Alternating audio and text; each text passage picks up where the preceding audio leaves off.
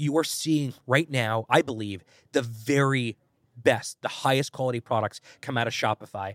And I, have been here now for over a third of my life. This is the best of Shopify. Hello, and welcome to this special live recording of Shopify Masters. I'm Benjamin Gottlieb coming to you from Ottawa.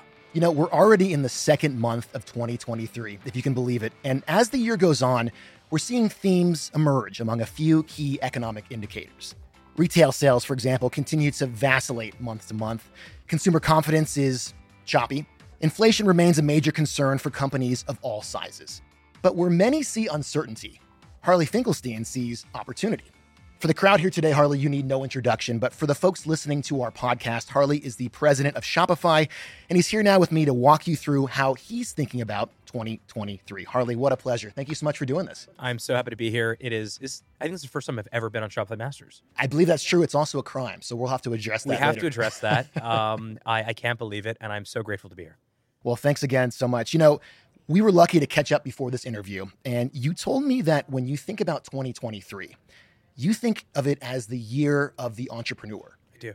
Why do you think that? A few things. Quantitatively, the last couple of years, we've seen the most amount. If you just look at the US uh, on its own and you look at US census data, 2021, 2022 have been the highest number of business registrations in the US relative to the previous 15 years.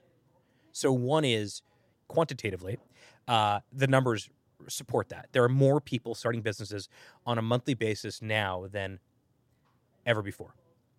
Second, I think, is that regardless of whether or not we are in fact in a recession right now, or about to head into a recession, soft landing, hard landing, whatever whatever side of this you're on, it seems to me, and and and and if you look back at sort of 2008, 2001, typically these times where you have the threat of recession or an actual recession, you do see more entrepreneurial activity. That's the second thing. So, one is, again, if you look at the actual numbers, more pe- people are registering. Number two, generally around times of uncertainty, more people start businesses. But the third thing is, fundamentally, and this is not just about Shopify, the technology around starting and scaling a business has never been nearly as good as it is right now. The fact that right now, sitting here in 2023, you can spend an hour, an hour and a half, two hours, something in that in that range, and you can build a business and hit launch, and immediately you can be selling to a global audience, and you can integrate into and you can cross sell into every social media platform. You can use YouTube live selling. You can get listed in Google search.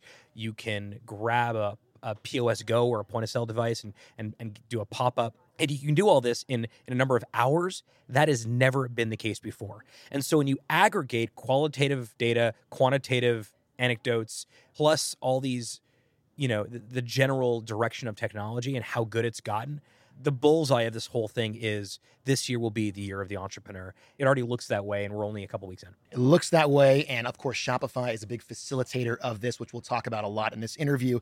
But I want to key back in on um, this, this idea of 2023 being the year, you kind of outlined some tough economic things that we could be facing this year.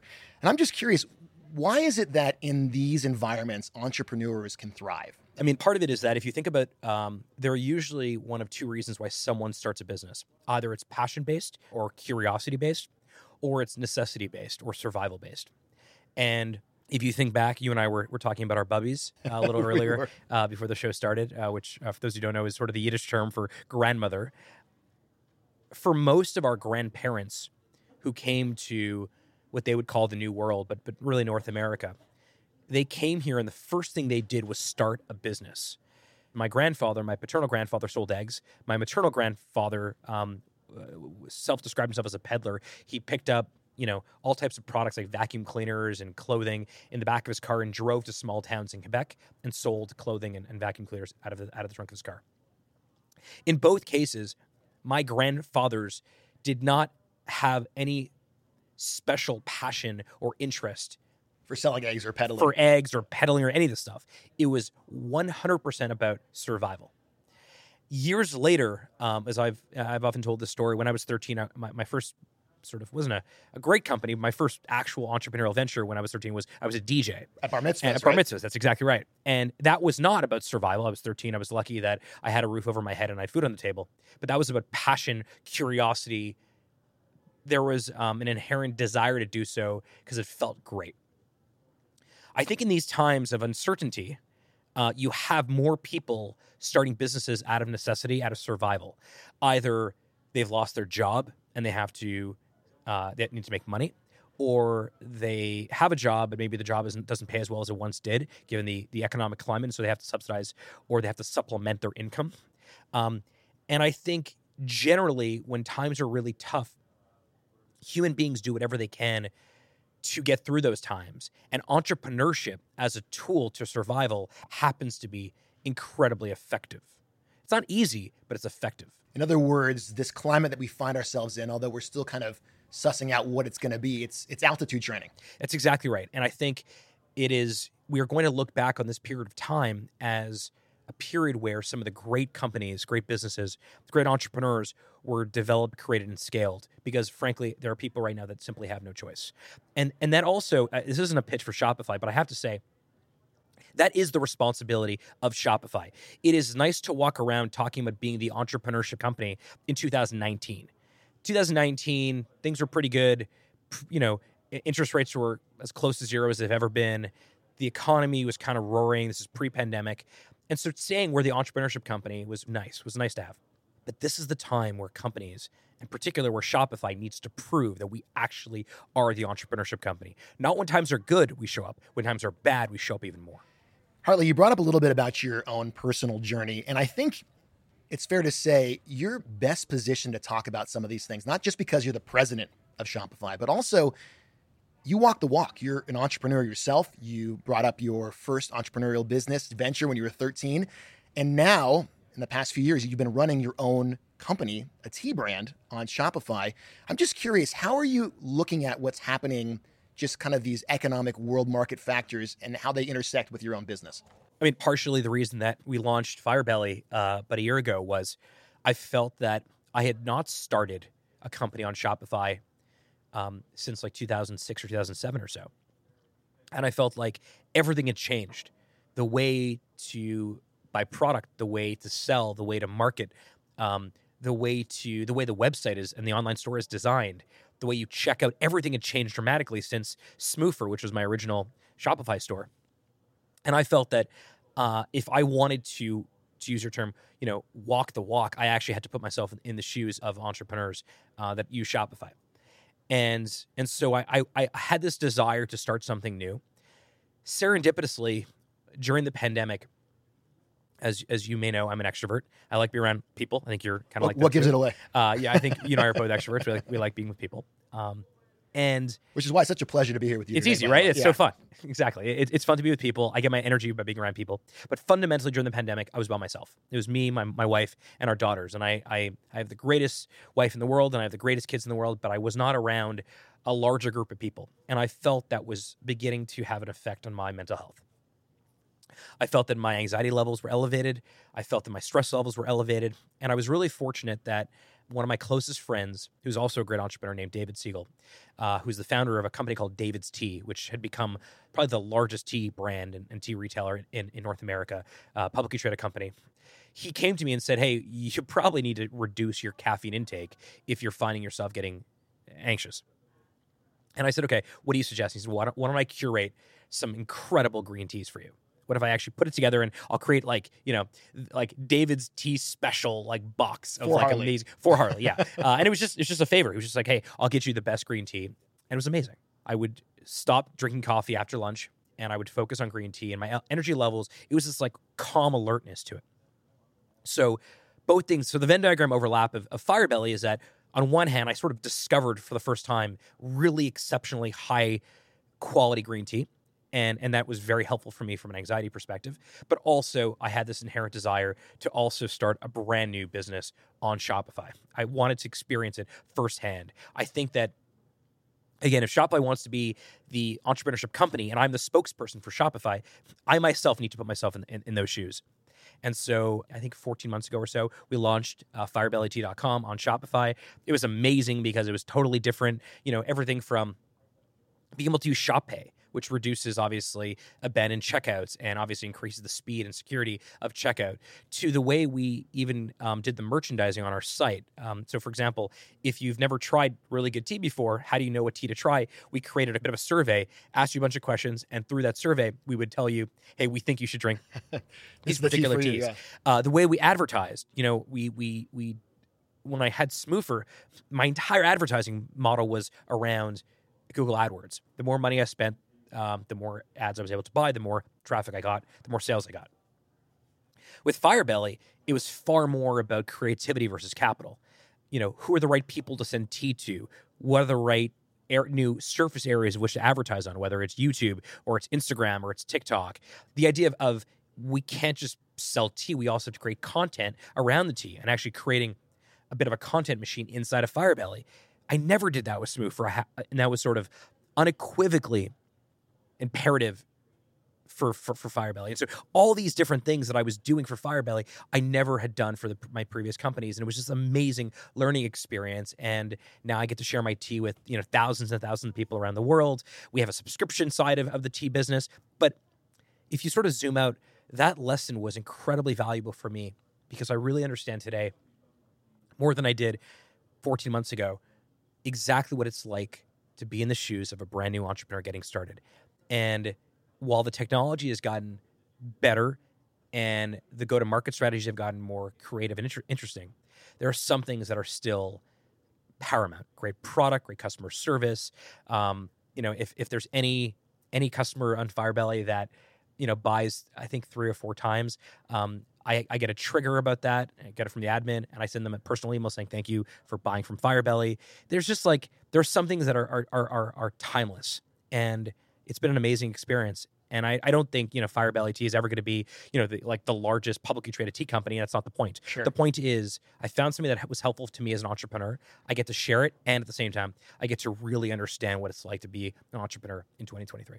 Well, you brought up a couple times in that answer this idea of the customer and how to get a customer, how that's changed over the last decade plus. Yep. Um, as I'm sure you know, customer acquisition costs they continue to rise, and so it's it's more and more difficult, really, to acquire a customer and to get them through finding your product to check out. Um, you've been talking a lot this week about what we're doing as a company to kind of help our merchants and others acquire customers. But if you could, just um, what would you say to those that are listening about how they can kind of deal with this reality?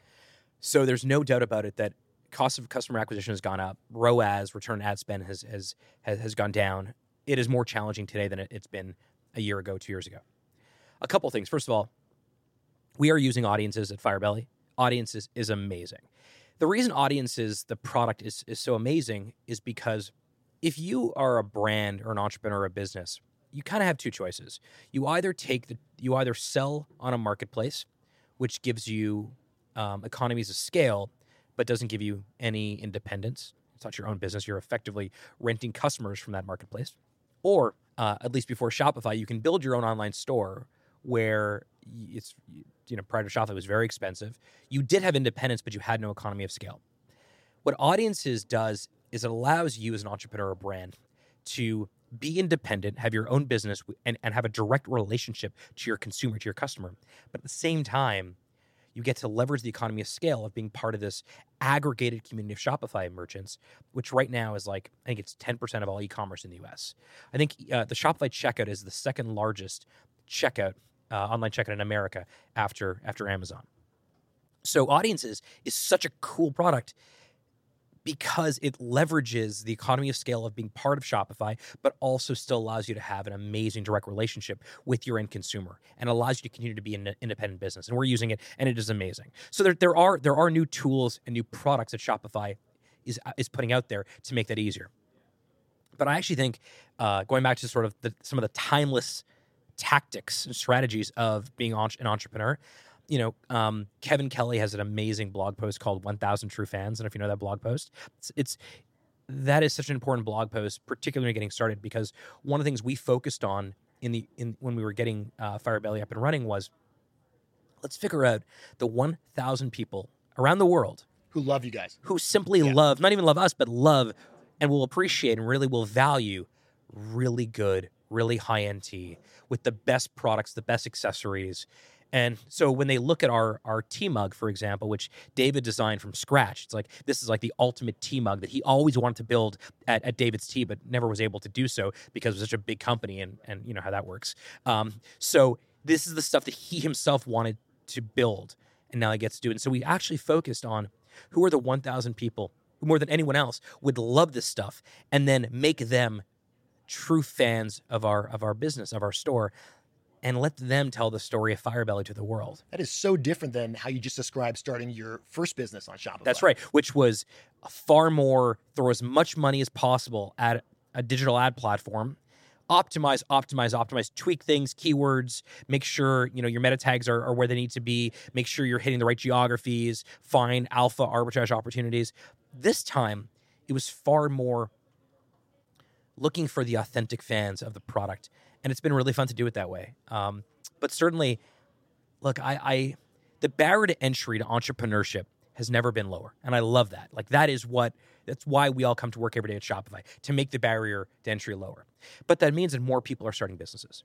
So therefore, you as a business, you as a brand, you need to set yourselves apart. And you're, if you're simply competing against, you know, Maxwell House, if you're a coffee brand, you're competing against Maxwell House has more money than you. Starbucks has more money than you. They're going to outspend you when it comes to an ad platform. However, the one thing that they don't have is they don't have you, the entrepreneur. They don't have the authenticity and they don't have the behind the scenes and they don't have the the connection that you can do as a small business. And often those are things that don't scale, but you can do when you're small. And that is your advantage over some of the bigger companies. And I think that that Kevin Kelly 1000 True Fans model of starting a business is wonderful. I'm chatting with Harley Finkelstein, the president of Shopify. And before we continue, just a quick word about our show, Shopify Masters. If you are liking what you're hearing, please do us a favor, leave a review wherever you listen to podcasts. And thank you so much. Harley, I want to get back to an idea you were kind of nibbling around the edge is about so far in this interview. And this is the idea of, of what to focus on in 2023. In the early parts of the pandemic, let's say, it was diversification. That was the name of the game. Throw stuff out there, see what sticks, see what's popular. And you are calling for something a little bit different in 2023, right? I think now as a company, no matter what size you are, there's no appetite right now for waste. And I think that there was a period of time, you know, you can call it the summer days of business, whereby you can afford to make a lot of mistakes. You try something, throw it at the wall, see what sticks. If it, if it sticks, you scale. If it doesn't, it's no big deal. I think now you have to be a little bit more precise. You have to be a little bit more thoughtful about not reducing the quality score. Uh, I'll give you an example. When the pandemic hit, March 2020, Shopify, I'm really proud of how we showed up. We basically we said, look, we have to just help our merchants get through this. However, we can. However, we can. It was not about thriving, it was 100% about survival. And it was tough. So, you know, we we we did things like curbside pickup and we did touchless um, payments and we did uh, we expanded capital beyond the US. We, we we opened Shopify Capital to Canada and to the UK. It was it was epic in its speed, but certainly we allowed ourselves the ability to reduce certain standards on the basis that entrepreneurs need to survive this and we need to be there for them. And now I think that that is, you know, a couple years behind us. We're now getting back to a point where, and today is our, our public launch of uh, Shopify Editions. When you look at our our releases, there's been more than 100 releases, new products released today from Shopify.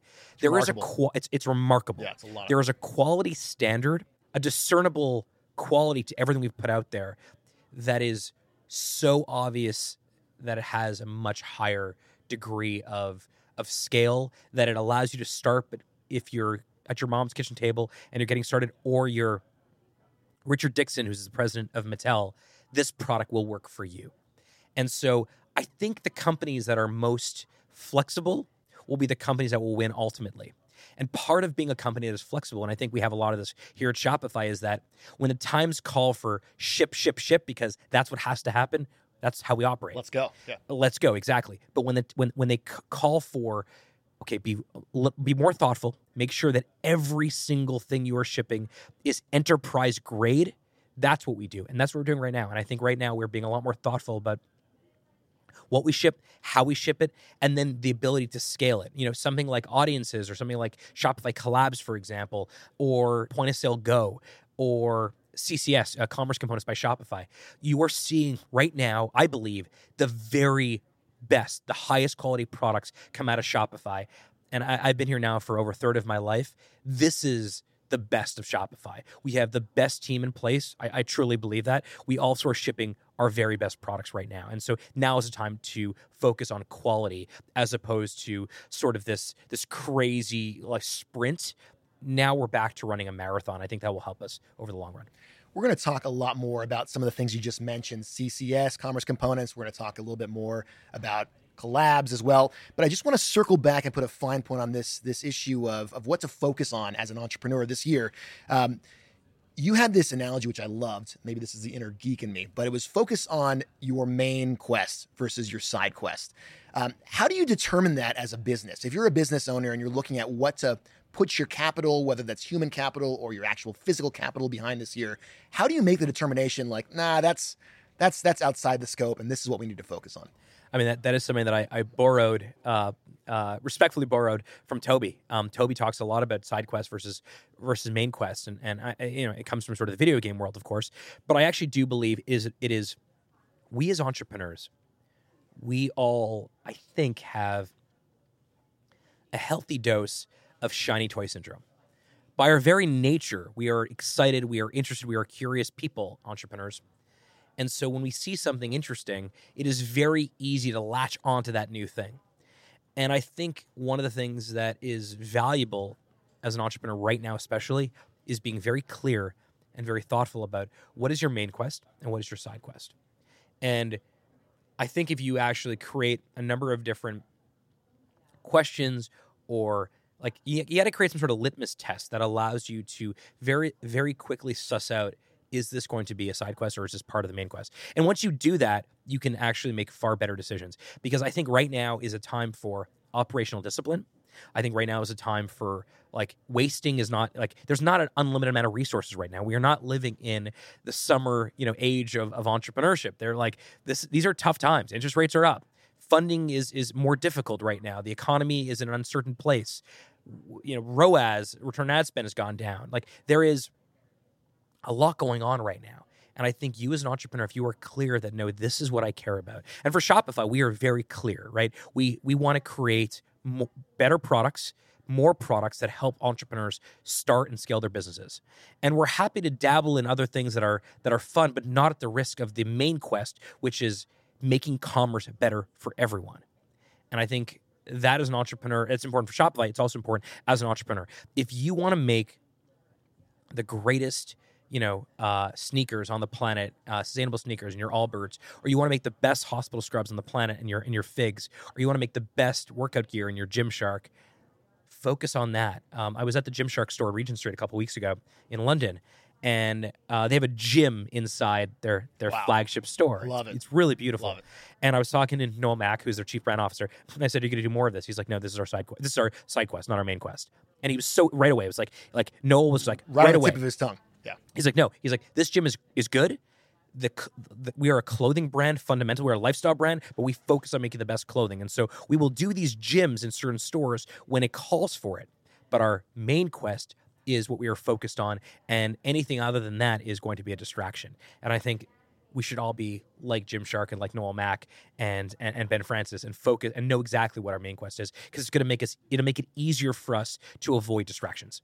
It'll make it easier for us to avoid distractions, also help us focus on what's going on with the current economic climate as well. Uh, Harley, question for you just about um, this theme you brought up earlier a desire to be together, right? I, I, I'm happy to be here with you. Just like you, I feed off of being around others. Many people are like that. And it's it's not just us too, right? There's a desire after the pandemic now to kind of come back together and be in person. Humans like humans. what a concept. Yeah, Human, humans like humans. And you've been really talking a lot about this, right? The future of what retail will look like, not just this year, but how companies should plan moving into 2024, 25, and beyond. Um, Talk to us a little bit more about the future of retail and what Shopify is doing uh, to kind of make that a reality. I think the POS, point of sale go, is, is a big part of that as well. There is this current meme happening right now inside of retail and commerce that I find is interesting, which is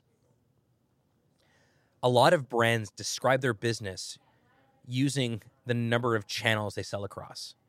You know, I am I'm single channel, I'm multi-channel, I'm omni-channel, I'm whatever channel. I'm I'm social I'm social commerce, I'm physical commerce. Sounds like the zodiac signs. We're connected to the exactly. sun and the moon sign. That's right. That's right. And um, it's about as in my, in my view, it's about as useful as that. Also, which is forget the channels, go back to basics. Our job as retailers, as merchants, entrepreneurs, is to sell a great product to a great customer using the right mechanism or the right channel. And I think this idea that you have to be this type of retailer that is is it's much simpler than that. I think the retailers and the brands that are going to be most successful in the future will fundamentally understand exactly how their customer wants to purchase. And that may be online only, that may be offline only, that may be a combination of a few, but forget these like different channels. The reason that I believe Shopify is evolving into the world's first retail operating system is because that's what I think is important you as a business, you as an entrepreneur need a place to go to run your business where you go and you add products and you fulfill orders and you check, you know, your analytics and reporting and you launch marketing campaigns, you create discount codes and you ship items and you you do all the the quote unquote work that you have to do. But in terms of where those are sold, you should be channel agnostic. Sell exactly where your customer wants you to. And if some of your customers, and I believe this to be true, some of your customers will always prefer an in store experience, and some will always prefer an online experience, and some are going to want to buy from you directly on YouTube or Instagram or Pinterest or Snap or TikTok or all these great channels. So just sell in those places. And if this was 20 years ago, a main channel would be MySpace. And so 20 years ago or 10 years ago, that would have been a great channel for you to sell in. Today it's not relevant anymore, so you wouldn't sell any. But if you if you take an approach whereas we are going to sell great products to our customers in whatever fashion or venue that they want, you're going to be a long lasting durable company and a durable brand. And if you're overly caught up in one particular channel and you put all your eggs into the one proverbial basket and that channel disintegrates or that channel goes out of fashion, you're going to scramble. So you know, even at our little tea business at Firebelly, like we we have an online store, of course. That's our main channel. It's where we connect directly. In fact, to me, that is where we provide the most authentic uh, relationship experience with our with our customers. But we also, you know, cross sell on Ssense and we cross sell on Bloomingdale's, and we cross sell on Indigo, and and and the Bay, and and and part of it we're just sort of experimenting. Let's let's that that's the best part of Shopify. It allows us to experiment selling across all these different channels, and when one heats up, we double down, and when one you know is gets cold, we we we we pull back on that. But I think I've said this publicly, and I'll say it again. I've said this a lot. I think talking about multi-channel or omni-channel today will be like talking about the color TV in a couple of years from now. Meaning every TV is by its very nature color TV. You don't say color TV, you just say TV. I think every retailer is just going to be retail everywhere. So then do you have the same opinion about e-commerce, for example? Well, I think e-commerce on its own, like, you know, it, I, I the reason I, I often ha- have this talk track is because as the president of Shopify, everyone always expects me to say the future of, of retail is, is of course e-commerce, web store, uh, open web on a, on a browser. And I actually think because of like the open web and because of, of the web browser, the online store will always be a mainstay. But I think that in the future, consumers are going to want to buy however it's most convenient for them. And we as a company we our responsibility if we want to be the modern retail operating system the responsibility we have is to make it really really easy to sell however any merchants want to sell which should be determined by how their consumers want to buy i'm chatting with harley finkelstein the president of shopify here on shopify masters Harley, as you mentioned a few moments ago, this is the public launch of editions, winter editions. Uh, there's a lot of buzz around the office here in Ottawa, the port in Ottawa. And there's something that you've been talking about uh, a lot recently, and this is the idea that Shopify isn't just for someone starting out. Shopify's tools have value to some of the big brands out there, but it's been a big push for you over the last several months and years. And that recently kind of came to a head with a couple brands, with Supreme and then, of course, Mattel. Um, talk to me a little bit about what it's been like to, I guess, sell this narrative to some of these bigger companies that might have this preconceived notion about us that isn't true anymore. Yeah, it's a great question. I am so proud that Shopify is becoming or has become the entrepreneurship company globally. I don't know any other company that's closest to it. I don't think we're fully there yet, but we're pretty damn close to being the entrepreneurship company, and I love that. I think that is exactly like Shopify is a company. I mean, you you you know this yourself. Like it's a company for entrepreneurs by entrepreneurs. The ten thousand people that work at Shopify, most of them, if not all of them, are either entrepreneurs by by the very nature that they they're business owners or they have been business owners, or they're incredibly entrepreneurial, right? Which is sort of a mindset and a philosophy. So the early days of Shopify, we were trying to bend the bend the curve to make it easier for more people to start businesses on Shopify. And we really focus on small businesses. And then around sort of the the mid 2010, so let's say 2014, 2015 or so, some of those small businesses that started their mom's kitchen table got really, really big. I mean, they became category leaders. I'm talking about, you know, the Fashion Novas and the Gymsharks of the world and and the Bombuses of the world, the Tommy John Underwears of the world. These companies that, again, two years prior were you know, at a coffee shop or their mom's kitchen table, literally, literally in some cases, right. uh, or their dorm room. Well, they're renting and, office space. Or they're renting then, yeah. office space and grabbing a desk wherever they can. And over the course of a couple of years, they had become massive. They, be, they became the incumbents in their space. It's incredibly impressive the insight there was as they grew and they became the incumbents, they became the leaders, they became the, you know, the big fish. They didn't leave Shopify. As their business scaled, they continued to use Shopify. And that insight made it very clear to us that there's something special here. Shopify, we know, is the best place to start a business. What if it's also the best place to scale a business? And so that led to the introduction of Shopify Plus um, about eight years ago or so.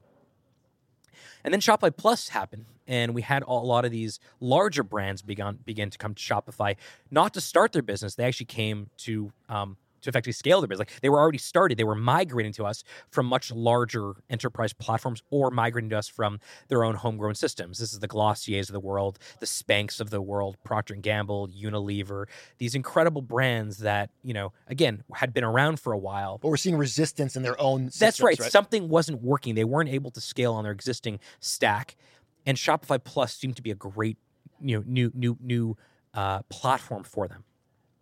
And so over time, I think the the evolution of Shopify and our brand was, yes, we are still the entrepreneurship company, but entrepreneurs come in all sizes. It's you you can be an entrepreneur and be you know a solo entrepreneur, first company, first time, but you also Ben Francis, Gymshark, Katrina Figs, or Kylie Kylie Cosmetics. These are also entrepreneurs. They're simply running bigger businesses, and Shopify can be an ideal partner for them as well. And then, sort of the third evolution was a bunch of really, really, really big companies with some of the most complex operations. Um, in the case of Supreme, for example, you know their CPMS, their checkouts per minute is unheard of. There, there is no brand, there is no company on the planet who compares. Not, yeah. not even close. Yeah. I mean, these are the largest flash sales in the history of commerce, which frankly is the history of currency, which is frankly like almost the history of the world, right? right? Um, so yeah. you had these very interesting brands, very important brands that started coming to shop and saying, "Hey, can you also help us?" And in, and like most, Did they seek us out, or are we? In some cases, they, they sought us out. They they contacted us and said, "Hey, we know Shopify doesn't seem to be meant for us, but like, can we use Shopify?" And it turns out at Supreme and at Mattel and at these very very large retailers. I mean, Mattel has been around since the 40s right? You're talking about a company that's 80, 70, 75 or 80 years old. I mean, they created Barbie and Hot Wheels in, in, in the late 1940s a husband wife team. Their children, funny enough, the kids' names were Barbie and Ken, um, which is how the dolls came about.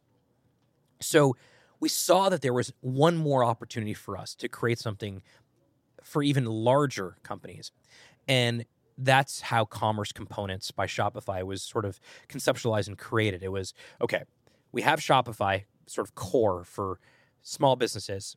We have Shopify Plus for larger businesses, but they're sort of this enterprise level where they're going to want to mix and match in a very modular way the best of Shopify, like our checkout, for example, which is like the best checkout by far on the internet. It is, it, I mean, it, it transacts again, 10% of all e-commerce is done. It's fast, it's convenient, it's battle hardened. They want to use the checkout, but they also want to bring their own ERP system, or they want to bring their own inventory management system, or they want to bring their own fulfillment management system or warehouse management system. And so, this idea of commerce components is our way of saying to these very large brands like Mattel, who has, I think Mattel has 400 brands in their vault. I mean, everyone knows Barbie and everyone knows about, you know, Hot Wheels, but they also have Fisher Price and they have, you know, Uno, for example, and they have all types of brands in that catalog. And so we wanted to give them more flexibility. So use the best of Shopify, like our checkout or our, our storefront, but also combine it with with tools and products and, fee- and, and functionality that you already have built in house. And that was really the that's how we conceptualize commerce components. And I think the cool part about that is as you talk to Richard at Mattel or you talk to Michael at you know at, uh, at at Supreme, one of the things you begin to realize is that they're also entrepreneurs. Yes, they're running the largest flash sales. Yes, they're running the largest you know uh, consumer packaged good companies on the planet, but they themselves want what someone who's starting at their mom's kitchen table right now wants. They want speed, they want agility, they want to create a great experience, they want to be versatile. They want to know that fundamentally by coming to Shopify, their commerce, their retail platform is future proofed.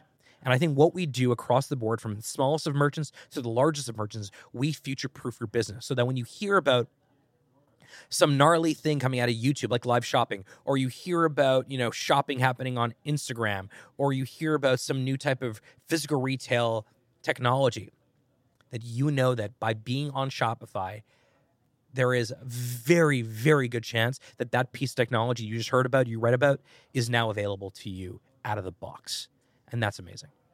Certainly is amazing. And speaking of Richard from Mattel, you had a chance recently to sit down with him and talk with him at NRF, right? The National Retail Federation Conference. That's right. By the way, if folks that are listening want to check out that interview, you can see it online. Um, what was that like? What was the, I'm just curious, the, the reception from folks who are, maybe from a different i don't want to i don't want to be ageist but a different time a different way of thinking maybe they have these again preconceived notions of what shopify can do and here you are talking with brand from the 40s what was that experience like it was really important enterprise software is procured purchased and evaluated is a very long sales cycle uh, often I, I, just learned this P- apparently a lot of these people go golfing uh, they, they, they spend eight hours together on golf. And how's courses. your golf game? Terrible. And also, like, I love commerce. I am I am like the biggest cheerleader for entrepreneurship and commerce and retail in the world. I don't want to go golfing with you. Right. Like, let's spend our time fixing broken shit. Let's spend our time solving problems together, building your business. Uh, if you want to go golfing, that's fine, but like that's just not our style, right? And so what's interesting is we actually had never been to NRF before. I mean, National Retail Federation, the conference called the Big Show, happens every year in January. It is one of the most important enterprise retail shows, and Shopify had never showed up. Before. Really? Yeah. And so this is the first year we showed up, and it was wow. sort of like it, it was there was a holy shit moment from the crowd because like you know I don't think they appreciated that Shopify can handle the largest, most complicated brands and businesses on the planet and and and we already do like so many of people's favorite brands and the brands that they admire are already using Shopify and so it was it was an amazing opportunity because it was our it was our way of saying to the world like we're not just for small businesses. We can also help the biggest brands. And being on stage with richard who runs mattel and him saying look we looked at across every single enterprise commerce platform and we picked shopify because of flexibility scalability future proofing uh, you know your view of, of uh, and your your understanding of where commerce is evolving to.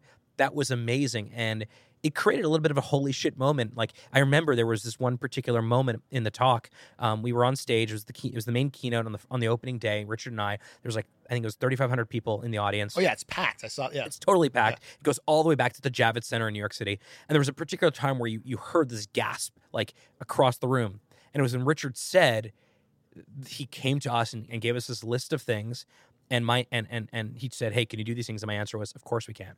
And, and it was it was somewhat shocking. And so, it, look, if if if we have to if we have to go play golf with some people, that's fine. I just I, I think we are inviting people in in to buy modern software that's just going to work great right now, but will also work incredibly well in the future. And and and now we're doing you know we're, we're doing the RFPs and we're we're we're we're in those procurement processes and we're winning. But I think we're also doing it in a way that I feel very proud of. We're doing it in a very Shopify authentic way. Um, and everyone can have their time back instead of going golfing with an enterprise software vendor uh, they can go spend time with their family and they can focus on building their business and they can do it in a way that I think feels a lot more in line with the future of retail and the future of business. So it's not so much who you know, who you've played 18 with on the course, and how many times you've done that. See, I, don't, I don't know the lingo. You know the lingo. Play 18 with. well, yeah. yeah, yeah. I don't know the lingo. I just like like. Do you want the best software Right. to, to to scale your business over the next many decades, Or not. If you do, use us. If you want to be wooed and you want to sort of go through, you know, the the the whole song and dance around procurement and and spend six months evaluating, we can do that too. Or we can just get to work and, and, and build your business. And I think more and more, it seems to me that a lot of the biggest companies on the planet, the brands that are sort of blue chip brands, they also are looking for uh, what what what commerce components can offer. Well, this is the disruption that Shopify can cause, Yeah. the well needed disruption in That's the right. industry, right? Uh, Harley, one more question about um, commerce components and uh, how we are adjusting as a company to some of these bigger brands. Could you walk me through, um, to, to- as much as you can say, what is it that a large company, for example, like Mattel, needs specifically that they can't get from what they're running right now and that we can kind of fit ourselves into? a lot of it is flexibility. They have certain processes and systems in house that they want to continue to use, but they don't necessarily want um, something that is sort of one size fits all. And so, this idea of the reason that it's commerce components is you can take the components from Shopify that we have, you know, we have tested, we have perfected over the last 20 years, and you can combine them with the components that you already want to use in house. And we are not going to give you something that is like you know that that that is a square peg in a round hole but rather we allow you to customize each component based on exactly what you need and i think that is what is winning right now i think part of the the other the other part of it is that I remember uh, during the roadshow, in the IPO roadshow in 2015, we talked this idea about retail everywhere. And, you know, some people were like, well, How'd that go? eh, they were confused. Omni-channel, multi-channel wasn't really a big thing in 2015. It was really online versus offline. Those are the days where you heard a lot of talk around um, the concept of channel conflict. You heard on these earnings calls from big department stores. Well, there's channel conflict. Online is hurting offline, and offline hurting all that crap. Like, and but, but I think we had weird term to use, I guess, in a in a in a, in a podcast like this. But I, the thing that I, I I love about us is that we we've always had this courage. We're like, no, we think that the future of retail will be retail everywhere, and so we in 2015 are going to build a product and build a company around this idea that when retail is retail everywhere. Shopify is fundamentally the best place to build. We are we are not just going to be your software provider or your software vendor. We're going to be your retail partner and and I think we're still doing that today. We're saying, look, we like if you if you look at the hundred things we're doing right now for for additions, you look at Shopify functions, for example. You look at some of the stuff we're doing around, um, you know, token gated commerce. Some of the stuff we're doing one page checkout, which is a big big new feature. All we're trying to do is we're trying to anticipate where retail is going based on all the data we have, all the information we have, all the knowledge we have, so that when the millions of merchants on Shopify want it and need it, it is readily available for them. And I think that is the sort of that is sort of the coming together of, of 20 years of, of of experience in trying to predict where it's going. We're not always going to get it right. There, there's plenty of times where we think that this particular feature is going to be beloved, it's going to be super important, doesn't come true. But we prefer to do it that way than a merchant comes to us and says, I really need this and it's not available. when you come to Shopify, you are future proofing your business, and, and that matters a great deal. Harley, looking at 2023, let's say I'm a business owner and I'm still feeling a little bit uncertain about what I got going on. Will it succeed? What are your final kind of motivating comments you'd have for, for someone like that? On Monday, we had our our, our summit, uh, internal summit uh, for you know all Shopify folk. It was amazing. I thought it was amazing. Um, and one of the things I, I, tried to I tried to say in my in my in my talk in my keynote um, was this concept of of resiliency and I think most people believe resiliency is this thing you either have or you don't have. You either are born with it or you're not. You're either born with the ability to to react a certain way to to to, um, to something that is negative or to something that is not the way you want it to go, or you don't. And actually, it's not the case. Resiliency is actually learned, and I think the best thing we all can do. You mentioned at the beginning of our interview today this idea of altitude testing. I think that this is an opportunity for all of us, certainly you and I, but but everyone listening, every entrepreneur, every person that that is entrepreneurial, to use this time to try to build some resilience.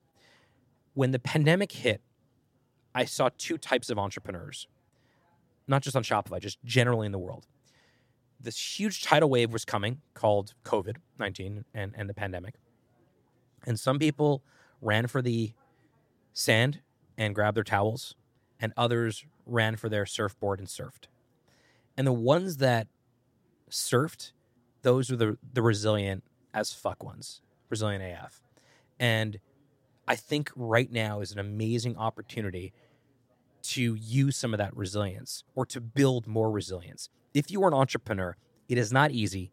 It is not always going to be fun. It's not always going to be up and to the right. There's going to be sleepless nights. There's going to be tough days. There's going to be things you really don't want to do. But if you love it the way that I do, and the way that you do, and the way that the millions of merchants and entrepreneurs on Shopify do, there's nothing in the world better than entrepreneurship. And so I think it behooves all of us right now to embrace this uncertainty, to embrace this period of change, and to build real resilient muscle. Because there is no doubt in my mind this is not going to be the last time shit's going to get hard. It's going to keep getting hard, and, so, and it may even get hard in this. And so, if every time it gets hard, you build new resilience muscle, you build new experience around how do you react when things don't go your way, you are going to win ultimately. And I am incredibly proud of, of the people that work at Shopify. I'm incredibly proud of the merchants that that have partnered with Shopify. I'm proud of the partners on Shopify, our app developers, our theme developers, our agency partners, because it seems to me that there is a disproportionate amount of resiliency inside of the Shopify ecosystem. And I love that. That inspires me as not not as, you know, the president of Shopify, but me as an individual to be more resilient. And I think if we can focus on that, we'll all be okay. And we're all going to ultimately build things that are long lasting and durable. And we're going to have so much fun doing it. Entrepreneurship is the most fun way to spend your time. This idea that I talk about called life's work most people don't even get a chance to even understand what life's work is. And as I sit here watching you do this interview and I watch you do your other interviews, like you realize you're like it it it doesn't feel like work. It is hard. It's complicated. You have sleepless nights. You you have, you know, 18-hour days quite often as I do. But life's work is about finding your craft, your skill, getting better and better at it and then sharing it with the world. And that is the epicenter of entrepreneurship and and and that's what I'm here for.